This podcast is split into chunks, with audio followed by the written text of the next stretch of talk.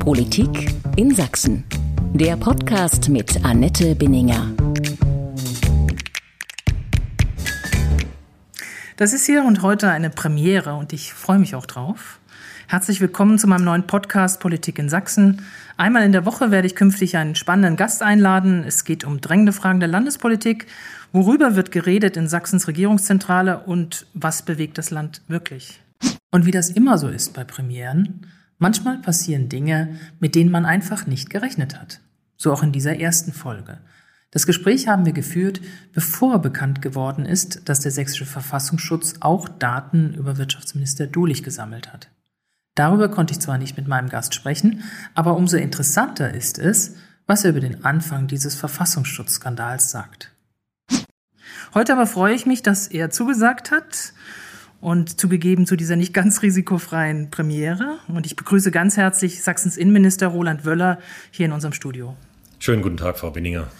Herr Wöller, lassen Sie uns zunächst mal zurückgehen zum 16. Mai 2021. An diesem Tag haben schwere Randale das Dynamo-Aufstiegsspiel in Dresden überschattet. Was haben Sie spontan gedacht, als Sie das gehört haben von den ersten Berichten und die ersten Bilder sahen? Also zunächst einmal habe ich mich gefreut, dass Dynamo aufsteigt. Das hat sich am Spielverlauf abgezeichnet. Man hat ja das ein oder andere Tor mitbekommen und dann war ja klar, sozusagen, irgendwann ist es sicher. Und dann kam aber die Meldung, dass das außer Rand und Band geraten ist. Ich habe mich sehr geärgert darüber. Äh, zum einen, weil ja schon äh, viele Kolleginnen und Kollegen verletzt worden sind bei den Ausschreitungen. Zum anderen, weil es gezielte und rohe Gewalt war, die da sich ausgebrochen hat. Und das hat mit Fußball nichts mehr zu tun. Und äh, wir alle haben ja schon erlebt, dass das einen Schatten nicht nur auf die Landeshauptstadt geworfen hat, sondern auch auf den Freistaat Sachsen und den Fußball. Und das hat mich sehr geärgert. Wir haben das leider in den vergangenen Jahren immer wieder erlebt. Auch im Stadion, aber vor allen Dingen vor dem Stadion. Wie wollen Sie eigentlich die Menschen, die Stadt und auch Ihre Polizeibeamte künftig besser schützen vor solchen Vorfällen?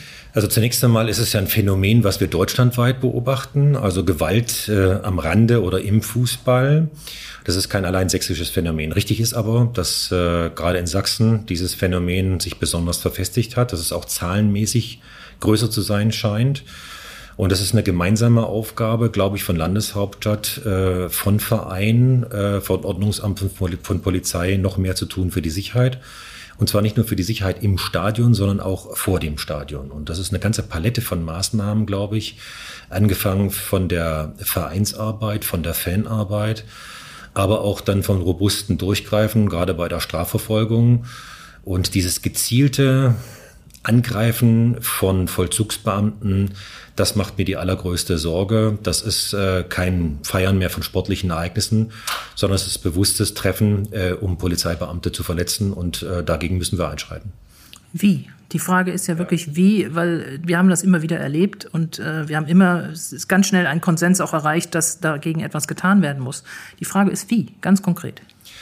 Also zunächst einmal glaube ich, dass es wichtig ist, ähm, dass wir im Stadion für mehr Sicherheit sorgen. Das heißt, ähm, ich habe ja klar gemacht, dass äh, es kein Tabu mehr sein darf, über personalisierte Tickets zu reden. Ich meine, es ist ja, wir landen ja an der Corona-Krise, dass vieles mit Digitalisierung möglich ist, was wir vorher nicht für möglich geglaubt haben. Das hat einen Schub verliehen. Das ist ja eine positive Seite. Das heißt, äh, personalisierte Tickets. Das hilft aber nicht vor dem Stadion. Ja, aber das wäre doch ein deutliches Zeichen zu sagen. Leute, die sozusagen verurteilt worden sind oder straffällig geworden sind oder Gewalt ausgeübt haben, dass die nicht mehr ins Stadion rein dürfen. Ich glaube, das ist ein klares Signal, wenn Sanktionen äh, drohen. Das ist übrigens die größte Sanktion für einen Fußballfan, seiner Mannschaft nicht mehr zujubeln zu können, egal ob Heimspiel oder Auswärtsspiel. Das wäre schon ein wichtiges Signal. Das müssen wir hinbekommen. Deshalb sind wir mit den Vereinen im Gespräch. Wir sind auch mit der Innenministerkonferenz im Gespräch. Das ist aber auch ein Thema, was schon seit Jahren eigentlich immer wieder vorgeschlagen wird. Woran scheitert das?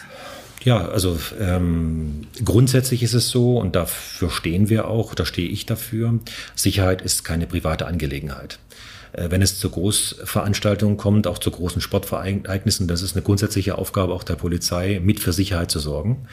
Aber es kann in der Dimension nicht mehr eine alleinige Aufgabe der Polizei sein. Die Polizei ist kein gesellschaftlicher Reparaturbetrieb, wo man sagen kann, also die Stadioneinnahmen und auch die Umsätze der deutschen Fußballliga, das wird privatisiert und ansonsten Gewalt und ähm, äh, andere ähm, Gefährdung der öffentlichen Ordnung, das ist die Sache der Polizei. Deshalb muss der Verein mit ins Boot, deshalb muss die Liga mit ins Boot. Ich glaube auch Wie konkret meinen Sie das? Meinen Sie das auch, dass der Verein mit Kosten übernimmt für die Einsätze, für die Schäden, die entstehen?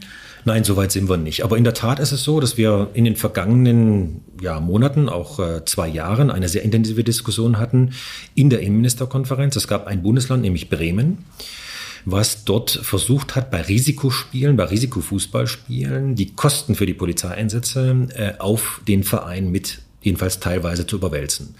Das ist nur deswegen nicht äh, sozusagen vor dem dortigen Oberlandesgericht äh, stattgegeben worden, weil die gesetzliche Grundlage gefehlt hat. Die kann man sozusagen auch äh, schaffen.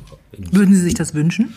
Äh, derzeit nicht, nein. Aber ähm, ich glaube, ich wünsche mir mehr Engagement der Liga und mehr Engagement der Vereine, wenn es um die Sicherheitsfragen geht. Und das ist, glaube ich, nicht zu viel verlangt, wenn sich die Deutsche Fußballliga darauf verständigt, mit den Vereinen solche personalisierten Tickets zu machen. Dann hätten wir sozusagen nicht nur Ruhe im Stadion, sondern wir würden auch gezielt diejenigen bestrafen, die Gewalt ausüben würden. Das ist, glaube ich, ein wichtiges Signal.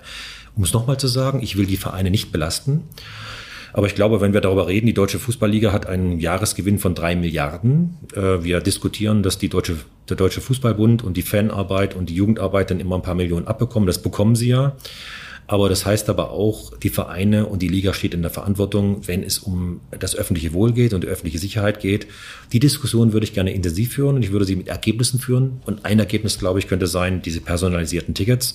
Wir werden es auf der nächsten Innenministerkonferenz der nächste Woche ähm, in Baden-Württemberg auf jeden Fall wieder zur Sprache bringen. Haben Sie mal persönlich mit dem Dynamo Vereinsspitze gesprochen? Selbstverständlich. Ich bin ja äh, Gibt es da keinen Konsens? Weil ich sag mal, so richtig vorankommen tut man nicht. Und man merkt auch immer bei der Dynamo-Spitze ist häufig sehr, sehr das Ansinnen nachzuspüren, dass man sagt, das sind gar nicht so unsere Fans, das sind angereiste Chaoten. Also erstens mal bin ich ja auch Fußballfreund äh, und neben dem Heinsberger Sportverein äh, fiebere ich immer mit, wenn Dynamo auch spielt. Ich bin auch fortlaufend, äh, sag ich mal, mit der Dynamo-Spitze äh, im Gespräch, mit den Sportlern im Gespräch. Ähm, ich habe jetzt auch drunter gelitten, nicht mehr ins Stadion zu können in der Zeit.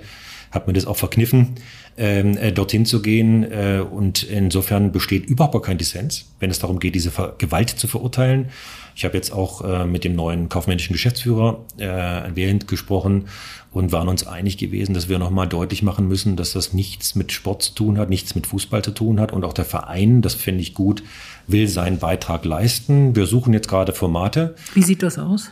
wenn der Verein seinen Beitrag leistet? Äh, das sieht da aus, dass wir mit der Stadt gemeinsam reden, dass wir mit der Polizeidirektion in Dresden reden, wie wir beispielsweise auch ähm, im Stadion die Sicherheit äh, verbessern können, wie wir vor dem Stadion die Sicherheit verbessern können. Das werden Maßnahmen sein, die jetzt zusammengetragen werden.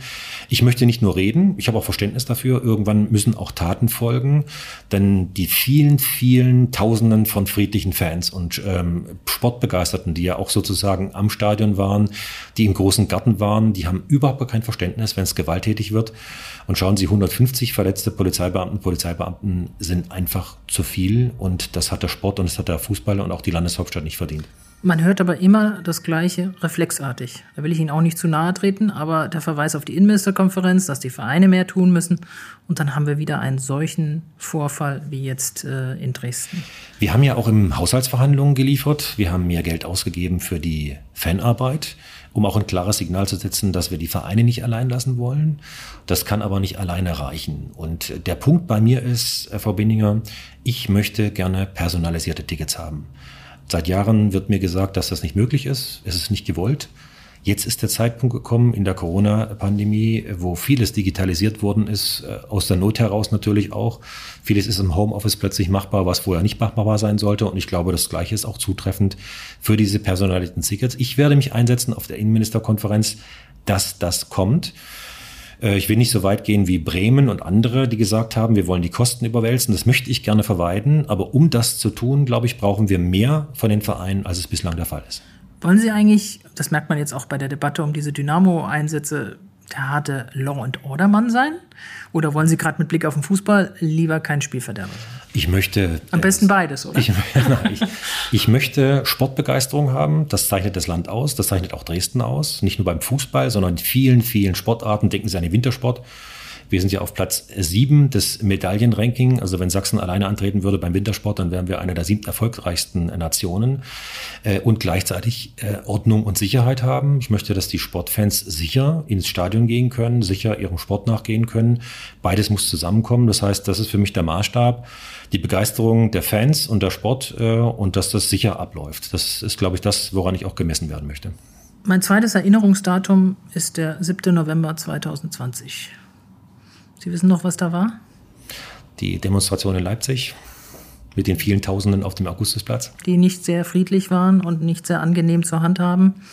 Ihnen ist damals vorgeworfen worden, dass man Stadt und Land, dass die Polizei nahezu unvorbereitet oder schlecht vorbereitet in diesen Einsatz gegangen ist, der ja dann völlig aus dem Ruder gelaufen ist. Wenn Sie zurückblicken und mit einigem Abstand und mit einiger selbstkritischer Analyse auch, was lief damals falsch?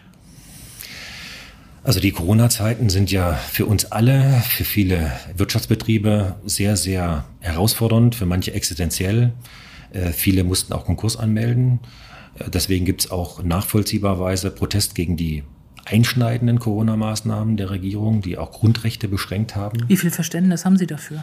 Ich habe alles Verständnis dafür, solange die Proteste friedlich bleiben und wenn sie sich an die Regeln halten. Dann ist es Ausdruck einer gelebten Demokratie. Und damit bin ich beim zweiten Punkt. Äh, auch die Polizei ist in diesen Tagen sehr herausfordernd. Und wenn wir über Demonstrationen reden, dann reden wir über ein Grundrecht, das verfassungsmäßig verankert ist. Die Polizei schützt dieses Grundrecht, indem sie die Versammlungsrecht gewährleistet. Ähm, zum Zweiten hat sie die Aufgabe, dort überall, wo Auflagen und Verbote ausgesprochen sind, das durchzusetzen. Und zum Dritten natürlich die Vorschriften des Infektionsschutzgesetzes, also Abstand, Hygienemaßnahme, Masken durchzusetzen.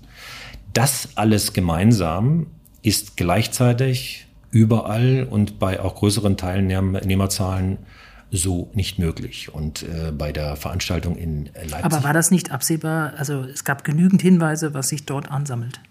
Und wie viele und es, wer sich dort ansammelt. Ja, die gab es, aber ähm, das hat insofern. Ähm, Haben Sie die unterschätzt, diese Hinweise? Ja, jetzt Schritt für Schritt. Also es war insofern sozusagen äh, kein ausschlaggebender Punkt, weil ja die Polizeidirektion in Leipzig und die Versammlungsbehörde der Stadt Leipzig ja in einem Versammlungsbescheid die Versammlung auf dem Augustusplatz untersagt hatte und äh, auf dem Messegelände durchführen wollte. Dem hat auch das Verwaltungsgericht ja auch stattgegeben. Aber das Oberverwaltungsgericht hat dann ein paar Stunden vorher dies aufgehoben. Also ist davon ausgegangen, dass äh, es möglich ist, mit zigtausenden, äh, mit Abstand, mit Maske und jeder hält sich daran, eine solche Versammlung äh, durchzuführen. Also hat dem Versammlungsrecht eine höhere Priorität eingeräumt als dem Infektionsschutz. Ich glaube, das ist schiefgelaufen. Ähm, jeder lernt ja an der Pandemie dazu, auch ich, auch die Polizei. Ähm, die Richter haben ja jetzt, und das hat ja auch die Landeshauptstadt gezeigt, durchaus klarer geurteilt, also dem Infektionsschutz einen deutlichen Vorrang gegeben. Man hat es auch gesehen, nach dieser Veranstaltung gingen ja auch die Infektionszahlen in Deutschland hoch. Zu welchem Anteil ist es Spekulation, aber dass das ein Superspreader-Ereignis war, wissen wir alles. Das habe ich auch damals so kritisiert. Also diese Gerichtsentscheidung äh, muss man respektieren, das ist völlig klar. Aber die hat, äh, manche haben die nicht verstanden, einschließlich des Oberbürgermeisters der Stadt Leipzig. Äh, ich fand sie sehr problematisch. Darf ich äh, nochmal dazwischen gehen? Man, es wirkt trotzdem so ein bisschen wie im Rechtfertigungsmodus und Sie schieben das Ganze schnell auf eine gehörige Distanz zu sich selbst. Sie verweisen auf Gerichtsurteile, auf die Stadt, auf die Versammlungsbehörde. Trotzdem sind Sie der Innenminister dieses Landes, der verantwortlich ist für die Sicherheit in welchem Winkel dieses Landes auch immer. Und das kann sie doch nicht, das muss sie doch auch mal anfassen, wenn sie solche Bilder sehen und sagen, da haben wir einen Fehler gemacht. Also ich habe ja nicht nur die Bilder gesehen, Frau Binninger, sondern ich war vor Ort gewesen. Und zwar insgesamt sieben Stunden an der Versammlung, bei den Einsatzkräften äh, und äh, im Lagezentrum der Polizei. Ich habe es aus nächster Nähe gesehen was man nicht von jedem Kommentator behaupten kann, der sozusagen anschließend äh, sofort ein Urteil äh, äh, treffen äh, äh, wollte über die Versammlung. Aber richtig ist, das wollte ich ja gerade noch ausführen, auch die Polizei sozusagen äh, hat sicherlich Fehler gemacht. Wenn man über die Gefahrenprognose redet, ähm, ähm, die hätte man sozusagen besser abstimmen müssen mit der Stadt. Beide, ähm, sowohl die Polizeidirektion als die Stadt, haben richtigerweise darauf hingewiesen im, im Anschluss, dass die Zusammenarbeit besser laufen musste. Und das waren die nächsten Versammlungen, die ja kamen, dann auch die großen dann ähm, im Februar oder März, wenn ich richtig erinnere, die liefen ja schon deutlich besser. Also Aber Sie ziehen sich gerade wieder raus äh, als wenn Beobachter. Sie, wenn Sie mir, nein, also der Innenminister ist selbstverständlich für die Sicherheitslage verantwortlich. Auch dafür sozusagen, wenn Fehler passiert sind, die haben wir auch angesprochen. Äh, die versuchen wir sozusagen abzustellen. Das ist uns auch gelungen. Ähm, ähm, wenn es darum die Frage geht, was man besser machen kann, dann ist meine Aufgabe dafür zu versorgen, dass die Polizei die Mittel und die Möglichkeiten an der Hand bekommt, um das zu tun. Wir haben mit der Stadt geredet. Wir haben mit der Versammlungsbehörde beredet. Ähm, das ist ausgewertet worden, auch gerade bei der Gefahrenprognose. Und vor allem das Entscheidende, glaube ich, in Leipzig war gewesen, dass äh, auch ähm, so, so tragfähig das Versammlungsrecht auch ist, dass man hinterher sehen musste, dass die Tausende, die dort gekommen sind, absehbar gekommen sind, dass man nicht von, davon ausgehen konnte, dass die den Sicherheitsabstand halten, äh, Mundschutz aufsetzen, sondern gerade deswegen haben sie ja demonstriert, weil sie gegen die Maßnahmen war und weil sie von vornherein ja klar gemacht haben, dass sie sich nicht an die, an die Maßgaben halten wollen. Es sind so in den letzten Monaten eine ganze Menge Negativschlagzeilen bei Ihnen aufgelaufen. Muss man einfach so als Beobachter auch feststellen. Nicht alle Zeilen haben sie in dem Sinne verschuldet, verursacht, aber da ist schon eine ganze Menge Holz zusammengekommen. Äh, auch diese Querdenker-Geschichte, ich will jetzt gar nicht von den Fußballrandalen reden, aber nur die Stichworte zu nennen, Verfassungsschutzaffäre, äh, Munitionsskandal, Fahrradgeschichte äh, und so weiter. Wenn man immer so ein Tor nach dem anderen, wenn ich, wenn Sie als Fußballfreund, jetzt bleibe ich in der, in der Fußballsprache auch dann drin, ein Tor nach dem anderen da reingeballert kriegt, und wir können gerne noch mal kurz zu den einzelnen Punkten auch kommen. Aber wirklich kurz dann. Ähm, was macht denn das mit einem? Also die Sicherheitslage in dem Land ist eine große Herausforderung. Reden Sie mal über sich selbst. Ja, das mache ich ja. Ähm, das ist eine große Herausforderung nicht für die Polizei, sondern auch denjenigen, der das äh, Amt des Innenministers ausübt. Ähm, unsere Demokratie ist in einem Maße herausgefordert, wie ich es nicht dafür möglich gehalten habe. Alles andere als selbstverständlich. Ähm, wir haben aus weiten Teilen der Bevölkerung auch nicht mehr Respekt gegenüber Polizisten. Wir merken das ja. Äh, auch im Umgang miteinander. Und dass da viel passiert in einer solchen Krise, ist völlig klar. Wir sind im außergewöhnlichen Maße herausgefordert. Das ist eine Krisensituation, die größte Krise seit dem Zweiten Weltkrieg in Deutschland. Ja, und dass die Sicherheit damit berührt ist und dass da auch viel passieren kann, auch viel Fehler passieren können, das ist gar keine Frage. Äh, das ist eine besondere Herausforderung, auch eine persönliche Herausforderung für mich. Und für mich ist wichtig, dass äh, die Polizei den Rückenhalt hat und die Rückendeckung hat, äh, um die Sicherheitslage zu gewährleisten. Dass sie dabei Fehler macht auch, das muss man klar benennen und aufklären.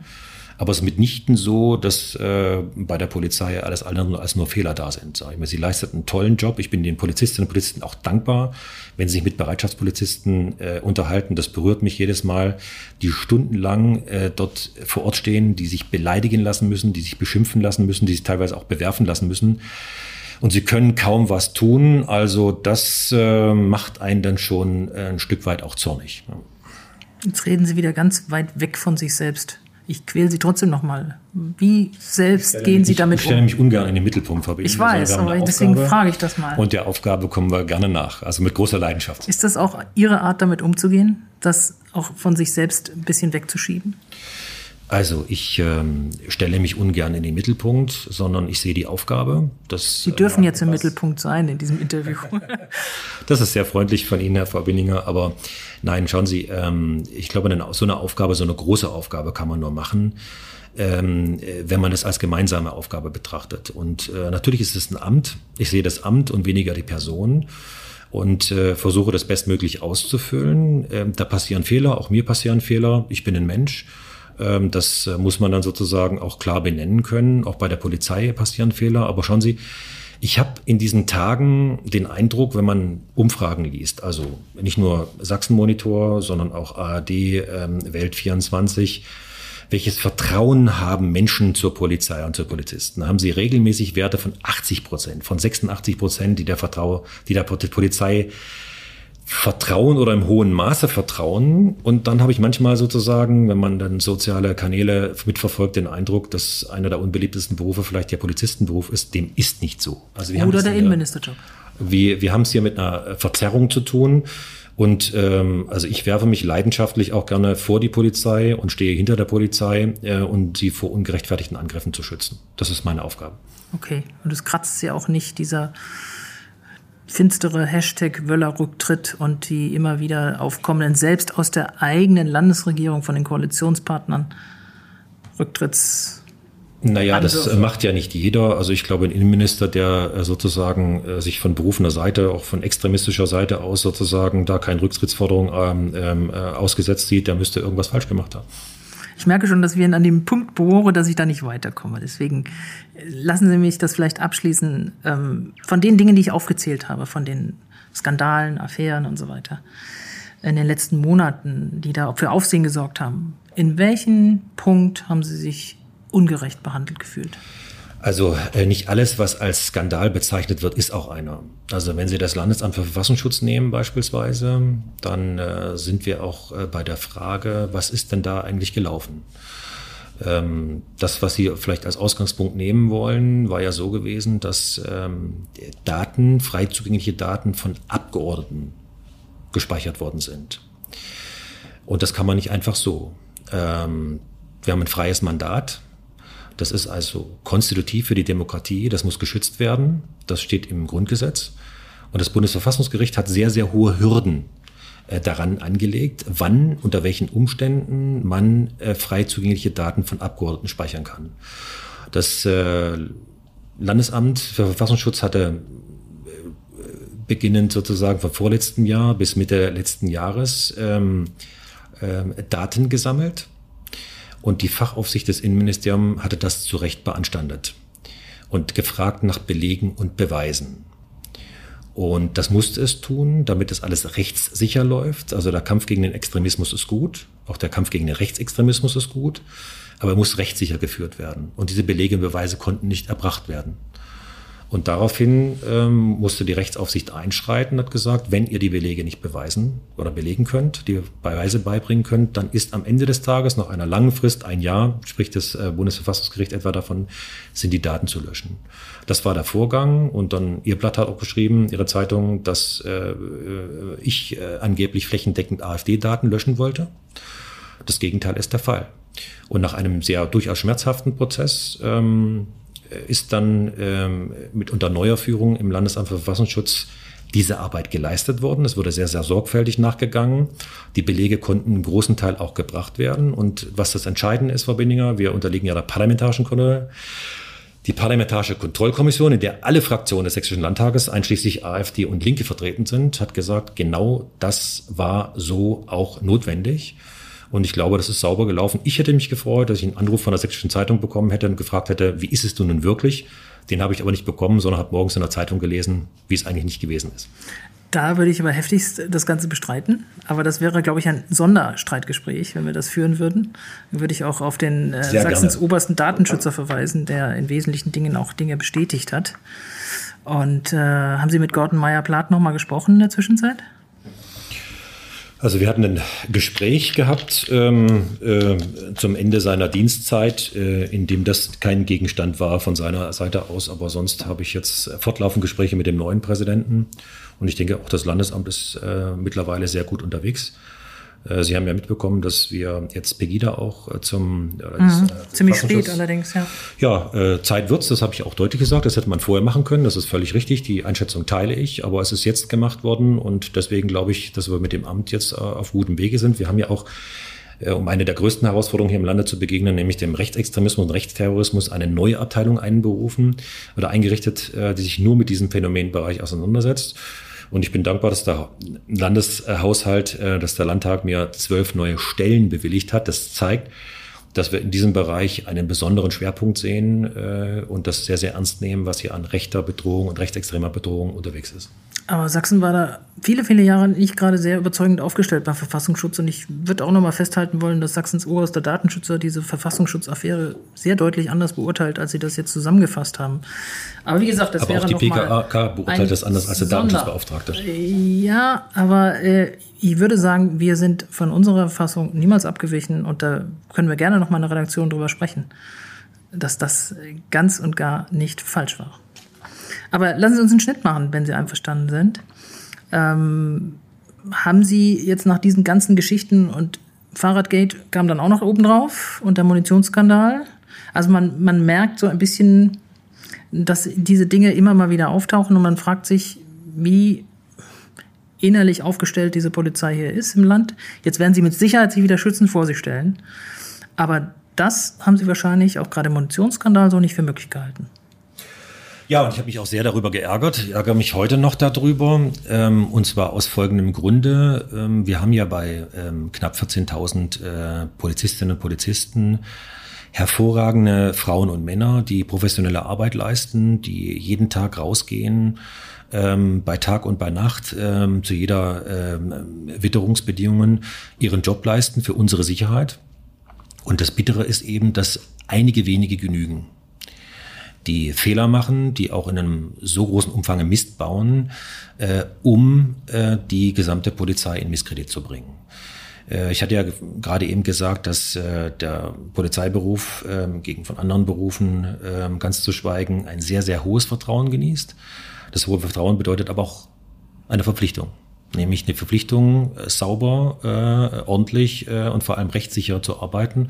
Das haben einige nicht getan und damit sozusagen viele andere in Misskredit gebracht. Und deswegen, sage ich mal, braucht man über die Fehler gar nicht drum herum zu reden. Die müssen klar benannt werden.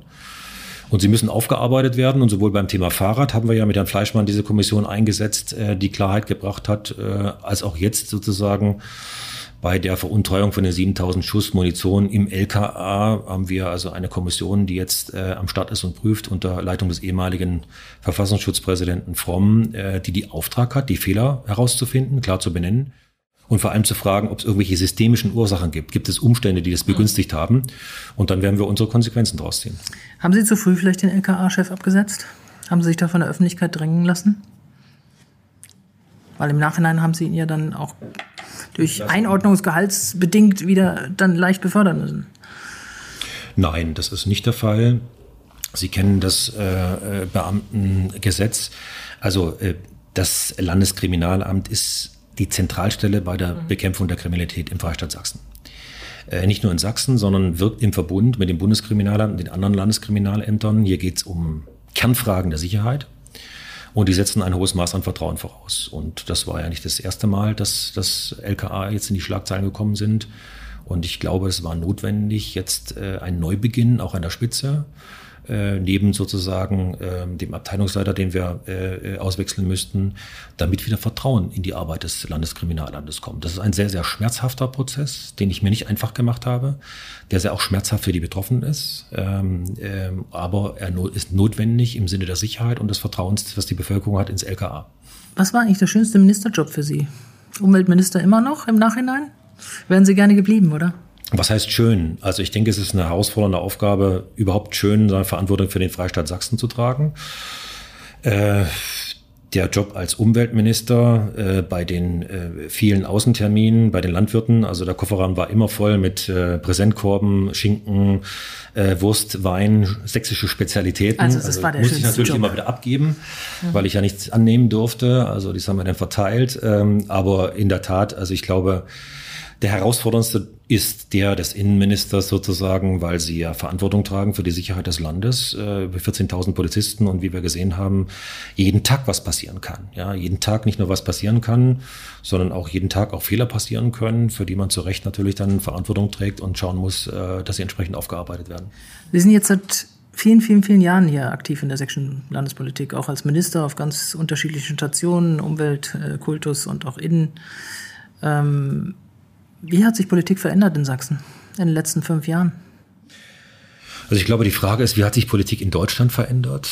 Ähm, erstens lieber, mal, ich würde lieber auf Sachsen. Ja, ja aber bleiben. das ist ja für Sachsen zutreffend. Mhm. Aber ich meine, es tut ja auch gut, wenn man den Blick über die Landesgrenzen mal hinausschweifen lässt und guckt, welche Entwicklungen vollziehen sich weltweit, welche Entwicklungen vollziehen sich in Deutschland. Ich denke, dass ähm, Politik ein Stück weit oder die Gesellschaft rauer geworden ist. Der Ton ist ähm, härter geworden, wenn Sie überlegen, dass jetzt Kommunalpolitiker angegangen werden, beleidigt werden, bedroht werden. Das gab es vor 10, 15 Jahren überhaupt nicht. Da sehen Sie, dass es mit hohen Kosten verbunden ist, auch psychologischen Kosten verbunden ist, politische Verantwortung zu übernehmen, und zwar ungleich für welche Partei, ungleich in welchem Amt. Das macht mir Sorge, weil Politik und Demokratie lebt nicht nur von Demokraten, sondern lebt auch von Menschen, die Verantwortung übernehmen. Wenn die zur Kenntnis nehmen müssen, dass sie bedroht werden, dass sie große Nachteile haben für ihre Familien, dann wird, und das ist ja auch schon, es zeichnet sich schon etwas ab, die Bereitschaft so verantwortungsvolles Amt übernehmen, die wird dann sozusagen geringer werden. Und ich glaube, das wird eher ein Schaden für die Demokratie sein. Das hat sich im hohen Maße verändert. Zum Zweiten, durch die digitalen Medien ist Politik schneller geworden. Also ähm, Tag und Nacht äh, ist der Nachrichtenstrom und zwar intern äh, aus dem Amt heraus, aber auch sozusagen, was die Medien betrifft, was die Bürger betrifft. Sie werden angefunkt, äh, ähm, sie müssen sofort reagieren oder andersrum, sie sollten sofort reagieren. Also halbe Stunde keine Antwort auf die SMS, dann denkt der Gegenpart, ist schon was Ernsthaftes passiert. Also dieses Tempo ist auf der einen Seite gut im Sinne von Transparenz, aber uns fehlt, auch mir fehlt die Zeit zu sehr zu reflektieren.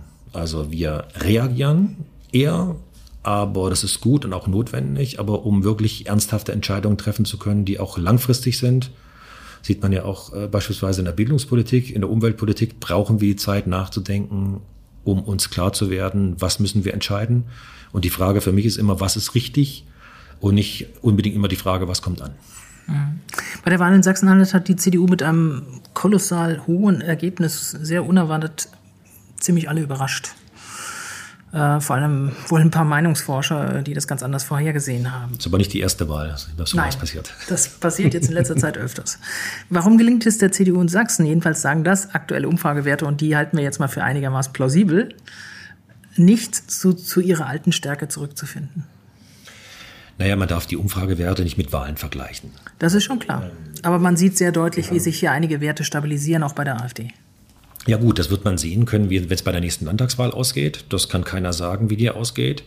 Äh, wenn ich Erinnerung rufe, wie es denn vor der letzten Landtagswahl aussieht, da ist der CDU auch schon abgeschrieben gewesen und Michael Kretschmer hat in einem grandiosen Aufholwettbewerb äh, zum großen Teil auch äh, wegen seiner äh, Persönlichkeit und äh, seines kommunikativen Talentes viele erreicht.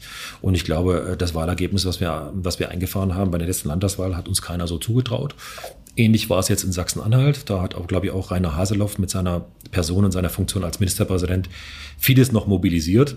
Aber die Zukunft ist offen. Ich glaube, dass wir in der Sächsischen Union da unter Führung von Michael Kretschmer auf einem sehr guten Wege sind. Wir haben aber auch noch einiges zu tun, das ist wahr. Da kommen wir jetzt zum interessanten Part. Was haben wir denn noch zu tun hier in Sachsen aus Sicht der CDU in Sachsen? Ähm, vor allen Dingen auch ein Punkt mal, Abgrenzung zur AfD. Es gibt sehr, sehr intensive Verbindungen zur Werteunion hier, gerade in Sachsen von CDU-Mitgliedern, prominenten CDU-Mitgliedern. Ähm, ist das kein Problem für Sie? Die Linie, die wir fahren als CDU, ist ganz klar eine klare Abgrenzung zur AfD. Da gab es vor der Wahl und nach der Wahl überhaupt keinen Zweifel. Ich kenne niemanden in der Landtagsfraktion, ich kenne niemals in der Spitze ähm, ähm, der CDU, äh, der das überhaupt in Frage stellen würden. Damit äh, sind wir auch erfolgreich gefahren. Natürlich gibt es einzelne Personen sozusagen, die sicherlich äh, Bezüge haben, äh, auch zur Werteunion, aber das ist nicht der Kurs der Partei. Und insofern, glaube ich, kann keiner. Wie beurteilen Sie selber die Werteunion eigentlich? Ist sie Ihnen jetzt auch gerade mit der Diskussion über Max Otte ein bisschen zu weit schon rechts abgekommen? Also ich ähm, teile diese Auffassungen nicht. Ähm, ähm, solange ein CDU-Mitglied äh, auf dem Grund, Boden des Grundgesetzes steht, die Werte der Partei teilt, das Programm teilt, dann finde ich, ist es in Ordnung. Äh, aber äh, manche Diskussionen, jetzt auch um äh, die Führung der Werteunion, es ist ja auch keine anerkannte Vereinigung innerhalb der CDU, sind muten mich eher grotesk an. So und ich glaube nicht, dass es ein ernsthaftes Problem ist der Abgrenzung der CDU äh, zur AfD. Das ist ein ganz glasklarer Kurs, den wir fahren, der auch richtig ist und notwendig. Schauen Sie, die AfD hat sich ja in einem Maße radikalisiert wie es vor wenigen Monaten auch kaum jemand für möglich gehalten haben, bis in die Landtagsfraktion. Also wir können ja gar nicht mehr von Flügel reden, sondern die Partei, die AfD, ist ja fast schon der gesamte Flügel. Äh, der wird nicht nur dominiert, äh, dominiert vom Flügel, sondern äh, das sind ja ausschließlich sozusagen Führungspersonen. Sie haben rechtsextremstes Gedankengut, sie haben Antisemitismus in dieser Landtagsfraktion äh, bis dahin, dass sich ja einige AfD-Mitglieder ja sozusagen distanziert haben, ja ausgetreten sind aus der Fraktion. Ich glaube, das wird weitergehen. Die Aufgabe besteht darin, klar zu machen, wo steht eigentlich die AfD, für was steht denn eigentlich die AfD Das ist jetzt äh, nicht nur eine Antwort darauf, dass man etablierte Parteien, sage ich mal, oder den, die, die anderen, das andere Parteienangebot nicht mehr will, sondern wer die AfD wählt. Äh, wer die AfD unterstützt und sympathisiert oder Mitglied ist, der muss wissen, dass er äh, mit dem Rechtsextremismus liebäugelt ja, und sozusagen antisemitischen Parolen das Wort redet. Und deshalb ist die Abgrenzung klar und die steht auch gar nicht in Zweifel, was die Union betrifft.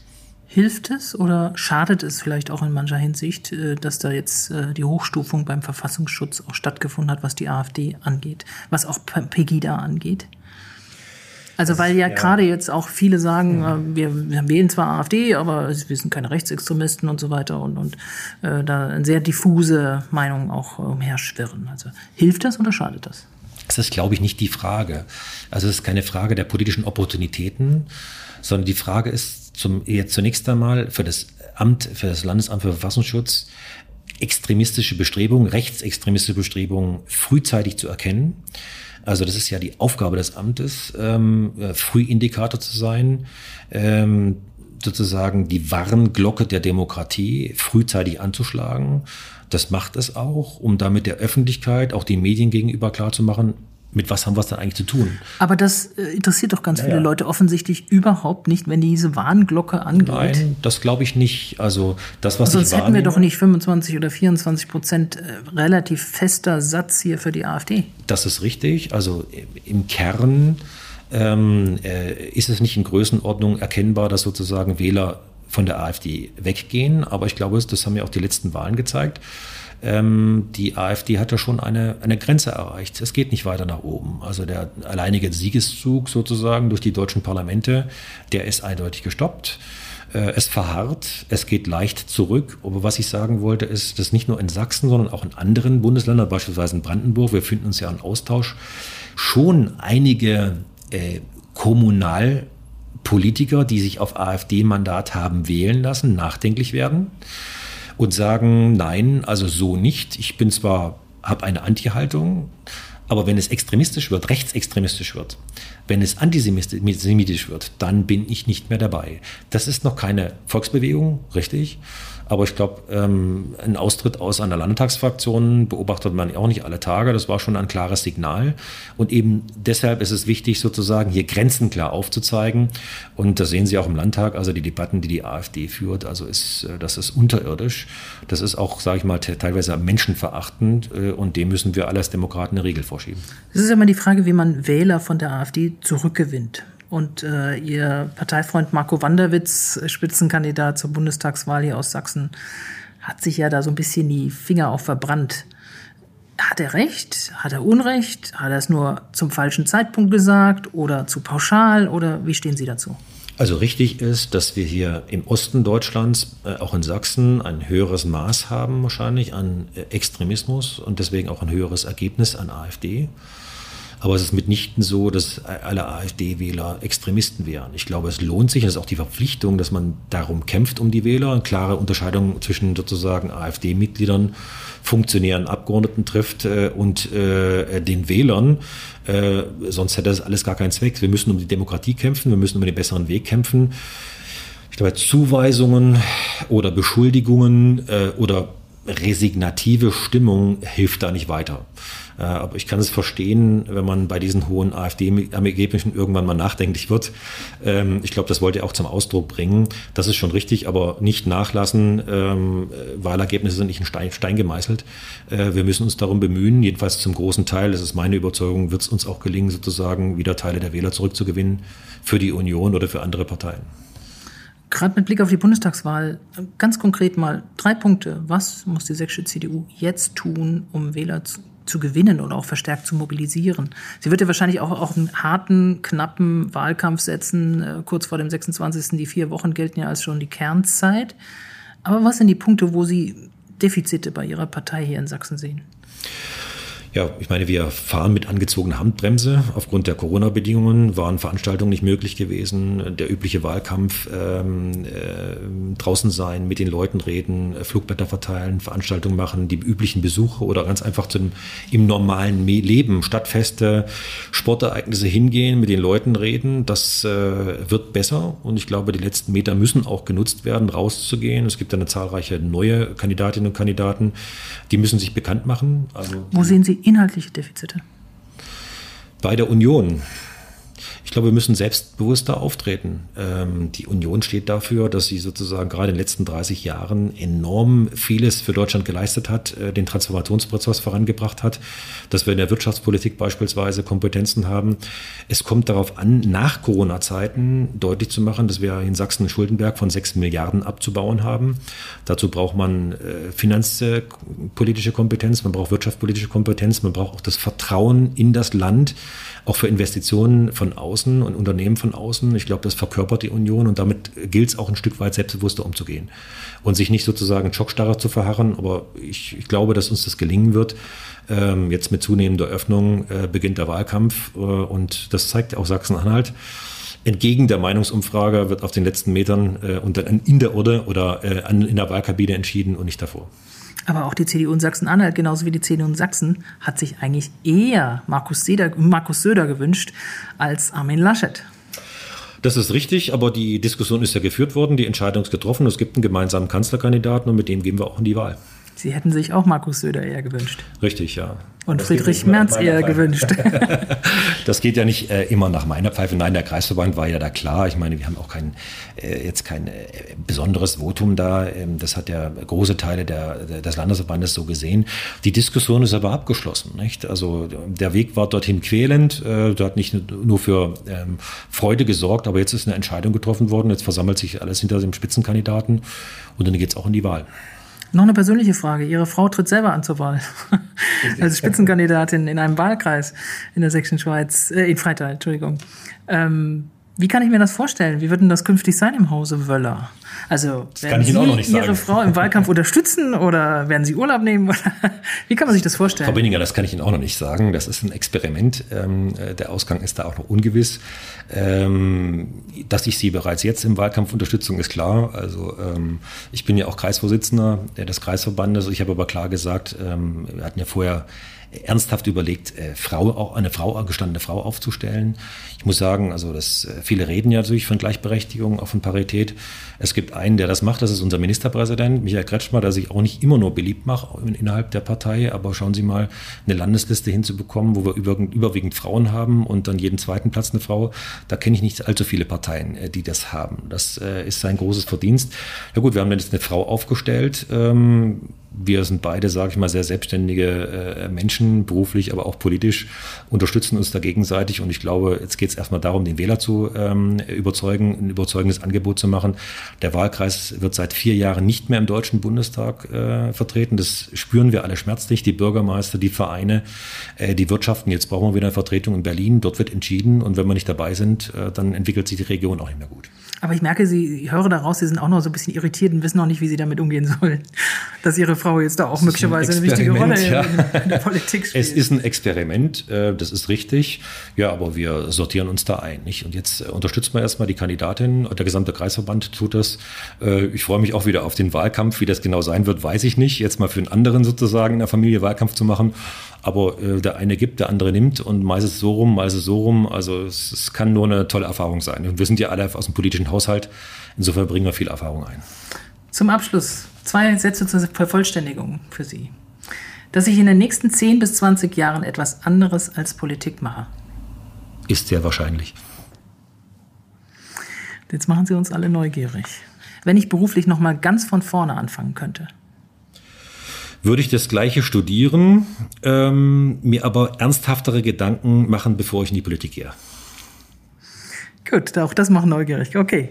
Liebe Hörerinnen und Hörer, das war Sachsens Innenminister Roland Wöller.